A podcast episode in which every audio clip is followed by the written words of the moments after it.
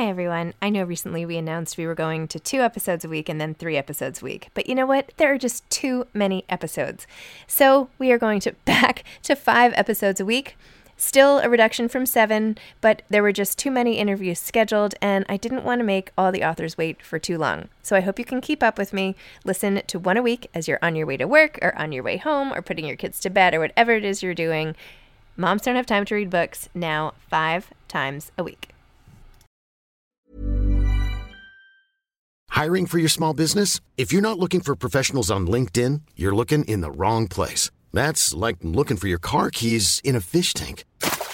LinkedIn helps you hire professionals you can't find anywhere else, even those who aren't actively searching for a new job but might be open to the perfect role. In a given month, over 70% of LinkedIn users don't even visit other leading job sites. So start looking in the right place. With LinkedIn, you can hire professionals like a professional. Post your free job on linkedin.com slash people today. One size fits all seems like a good idea for clothes until you try them on. Same goes for healthcare. That's why United Healthcare offers flexible, budget-friendly coverage for medical, vision, dental, and more. Learn more at uh1.com. Hey, it's Ryan Reynolds, and I'm here with Keith, co star of my upcoming film, If, only in theaters, May 17th. Do you want to tell people the big news? All right, I'll do it. Sign up now and you'll get unlimited for $15 a month in six months of Paramount Plus Essential Plan on us. Mintmobile.com slash switch. Upfront payment of $45 equivalent to $15 per month. Unlimited over 40 gigabytes per month. Face lower speeds. Videos at 480p. Active Mint customers by 531.24 get six months of Paramount Plus Essential Plan. Auto renews after six months. Offer ends May 31st, 2024. Separate Paramount Plus registration required. Terms and conditions apply if rated PG.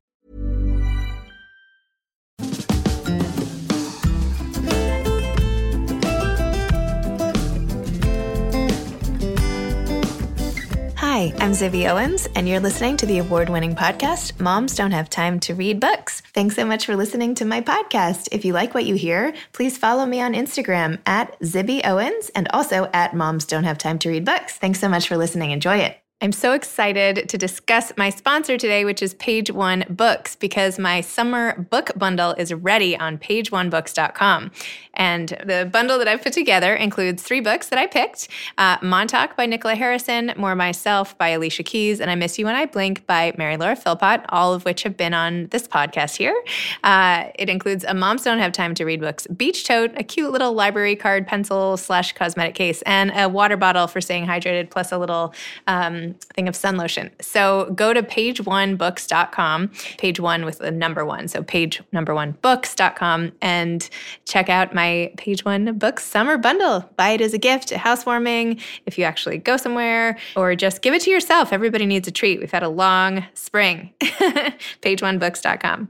Welcome to the third day of my July book blast. This is Beach Reads Wednesday, and I'll be releasing lots of episodes this week and next to get all these great beach reads out and also books that have come out during the quarantine or books that I think you just need to read at this time. And I just don't want you to miss these authors for any longer. So, anyway, here are some great beach reads. Each episode this week will have a book that I think you should curl up with and read if you ever find the time. Amity Gaige is the author of three novels Oh My Darling, The Folded World, and Schroder, which was shortlisted for the Folio Prize in 2014. And now she has just released her latest book, which is called Sea Wife and has been launched to great acclaim. Published in 18 countries, Schroder was named one of the best works of 2013 by the New York Times Book Review, the Huffington Post, Washington Post, the Wall Street Journal, Kirkus Reviews, the Women's National Book Association, Cosmopolitan, Denver Post. There are like literally 10 other ones, so I'm going to stop. Amity is the recipient of many awards for her previous novels, including Forward Book of the Year Award for 2007 and in 2006, she was named one of the five under 35 outstanding emerging writers by the National Book Foundation. She has a Fulbright and a Guggenheim Fellowship and residencies at MacDowell and Yaddo. Her work has appeared in The Guardian, The New York Times, The Literary Review, The Yale Review, and One Story. She lives in Connecticut with her family and teaches creative writing at Yale. Welcome, Amity. Thanks so much for coming on Moms Don't Have Time to Read Books. Thank you for having me, Zibby. I'm glad to be here. Your novel, Sea Wife, by the way, was in the window in the only bookstore I've seen in real life in the last like two months. so you got prominent Yay! prominent placement for your beautiful cover. Oh, I, I'm so happy to hear that. It is such a pretty cover. It's like this robin's egg blue. It's really it kind of sticks out. It does. And it's great. It's like, and it's very peaceful too, even though there's a lot that goes on. yeah. Can you please Mhm. tell listeners what Sea Wife is about? Sure. Yes. It is about a family of four that decides to scrap their conventional life in Connecticut, suburban Connecticut, and go on a boat in the Caribbean for a year. And it's told from two perspectives and finally three. There's the husband and the wife, and then their little daughter who, who pipes in towards the end.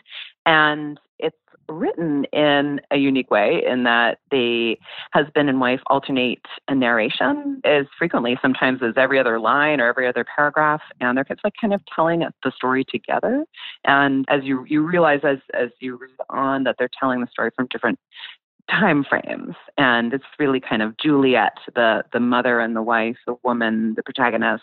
It's really her story but you don't kind of there's so much you don't know as the narration starts. All you know is that she's reflecting on their time at sea and you get to read michael the husband's perspective as well. And alternates between the two of them for um, most of the book. And you know that she has a penchant for, for closets. Who doesn't? right.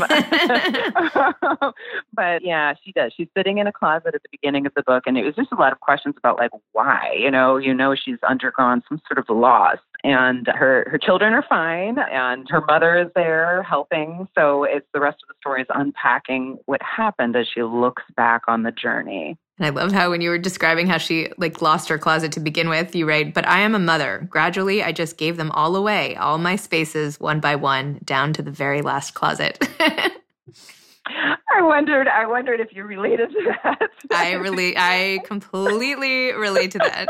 I also related when you said about the husband Michael. Michael, how he was morbidly funny and how he got funnier and funnier, while I, who had been funny, got less funny. that was so spot on.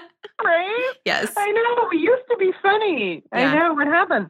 No, it's it's there. I Thank you for saying that. Yeah, a lot of those lines are definitely culled, you know, from my own insights or from certainly friends. A lot of this book is uh, based on a lot of inspired by so many conversations with so many women. I've had another a friend of mine, Susan Choi, who wrote that great book Trust Exercise. She was uh, and we were we were talking about Sea Wife and she found another line. A couple of other women have mentioned the one about like, even though we were both educated people and we understood things about gender roles, we just signed up for the same kind of stereotypical gender roles that uh, we thought had been consigned to the cultural ash heap. And she and uh, she and a couple of other women have kind of brought that up. So little nuggets throughout the book about you know the uh, with what how it feels to be in a contemporary marriage to be a woman a working woman a mom with um, her own ambitions a lot of a lot of stuff about that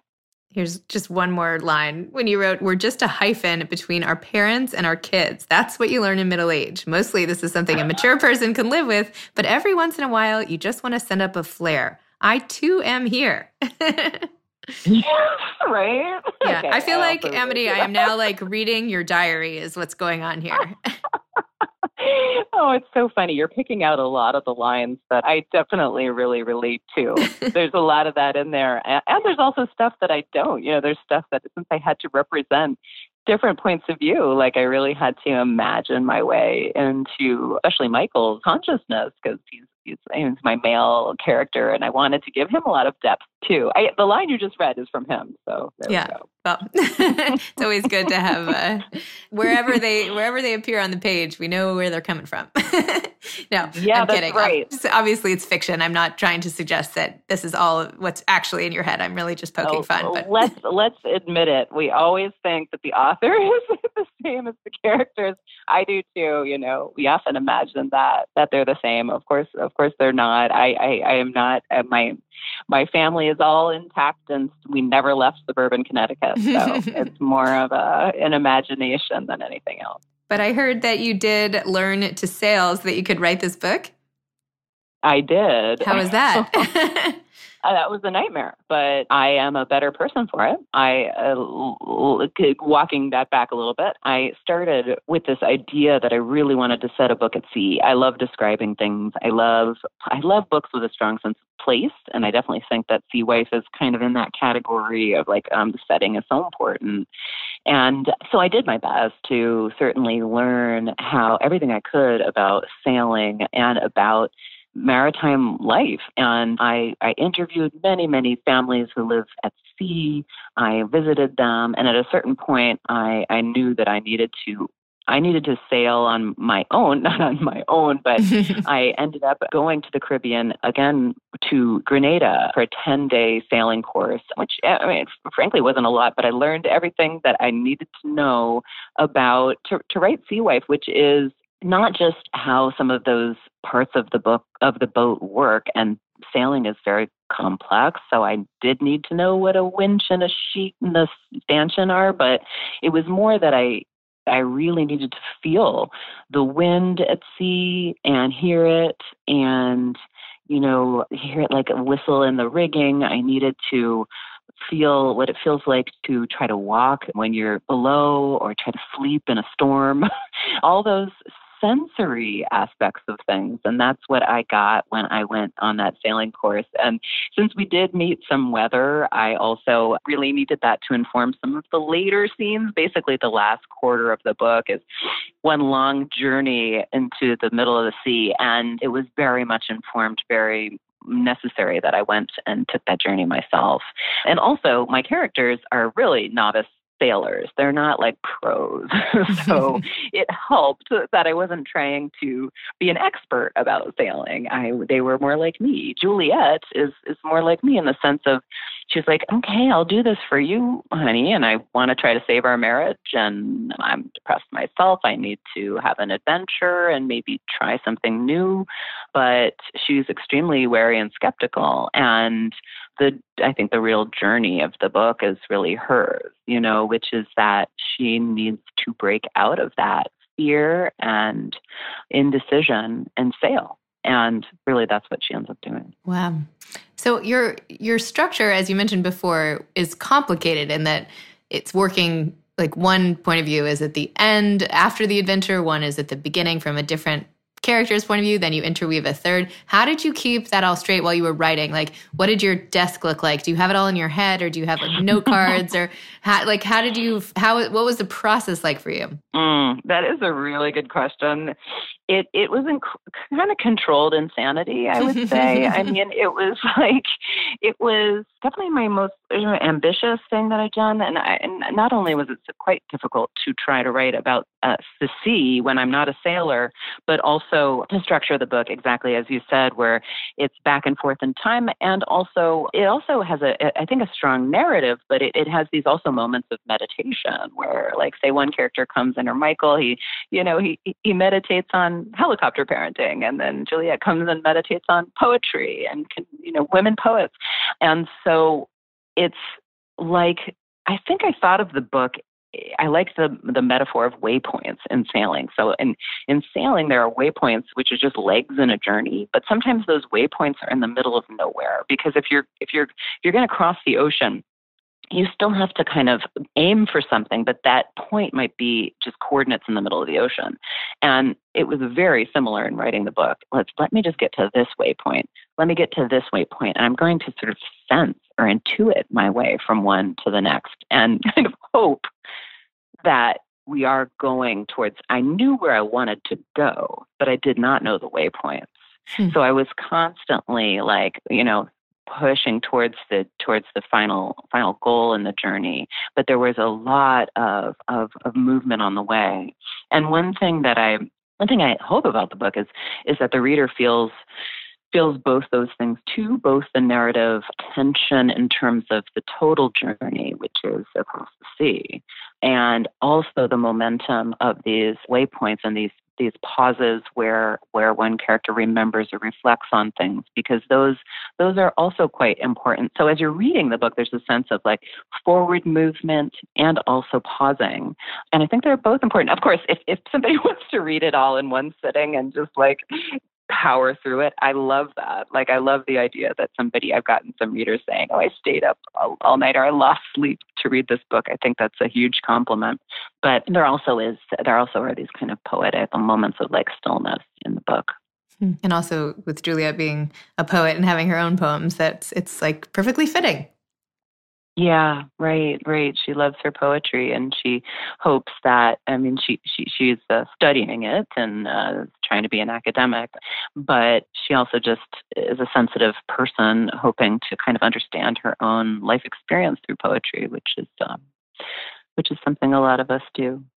So, after you write a book like this, and I know this is not your first novel by any stretch, but I think it's your fifth. Is that, did I get that right? Your fifth or your fourth? This is this is my fourth. Over yeah, fourth. And I was like, oh my God, did I write another book? Sorry, I'm sorry. No. I have it in front my of me, fourth? but I was not anyway no. sorry okay you're fourth but after like delving deep into you know the what happens with a family away at sea and really going into that relationships how do you then go back to your own family like does that make you feel any differently about your own marriage or your own parenting or anything having examined this other sort of fictitious family's life for a while Mm, that's a great question for sure. I think I felt I felt that meditating on my own life and choices throughout the whole process of writing the book because as I was researching I was meeting families who were living in, you know, non-traditional ways. And I started out the book thinking these people are crazy, you know, as I said I'm not a sailor.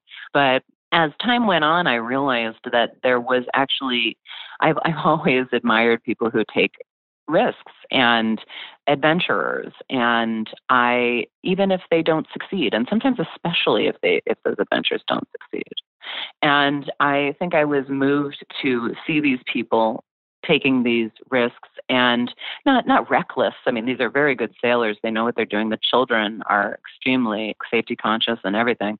And i, I admired them. It didn't make me want to go and set sail, but it reminded me how much it matters that a spirit of adventure is in my own life. And and to not live a life out of fear like it, it, it, of course you don't need to go sailing to prove it but to try to a spirit of adventurousness even in smaller ways my own parent one great thing they did with me is they were tra- great travelers and we went to some strange places in the world. And that made a huge impact on me because I had a more perspective. I was get out of my sort of narcissistic little box that we're all born in.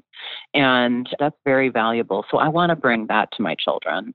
I want to be able to have them be brave in, in nature and and spiritually. So I do want to do that. And and then like everybody, I often don't and can't do those things. But it's an aspiration and something to, to keep in mind and and to do whenever possible. Hashtag goals.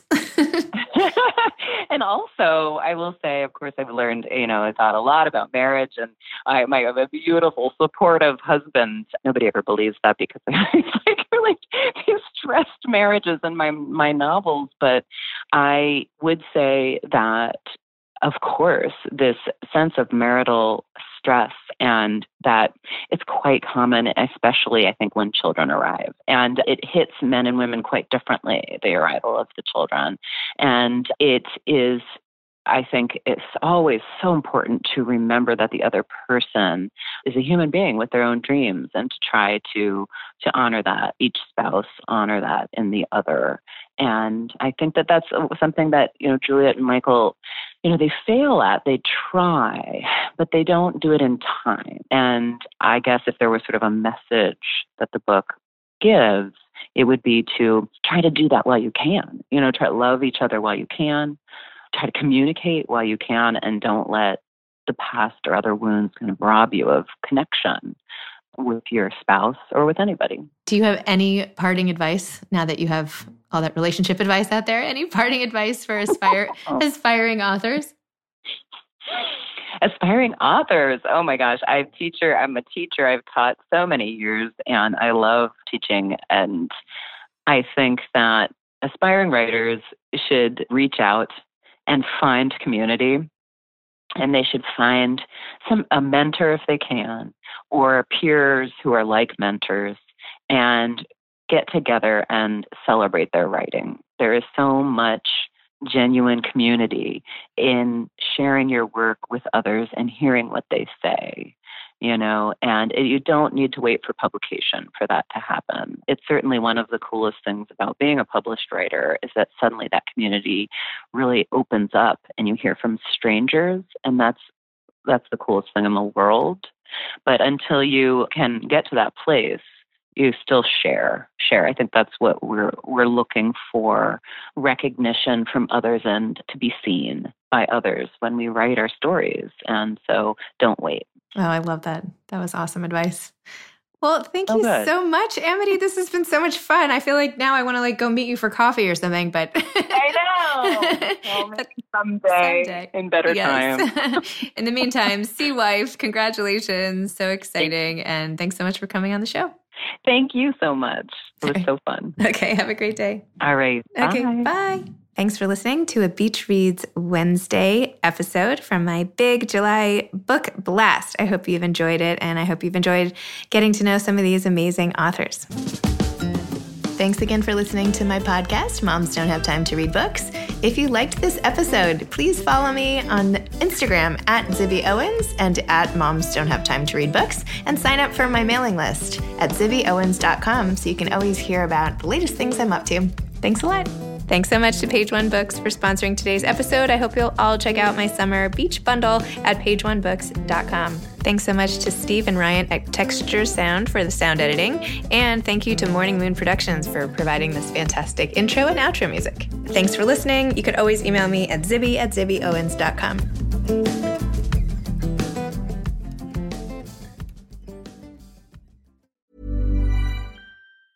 Even when we're on a budget, we still deserve nice things. Quince is a place to scoop up stunning high-end goods for 50 to 80% less than similar brands. They have buttery soft cashmere sweaters starting at $50, luxurious Italian leather bags, and so much more. Plus, Quince only works with factories that use safe, ethical, and responsible manufacturing. Get the high-end goods you'll love without the high price tag with Quince.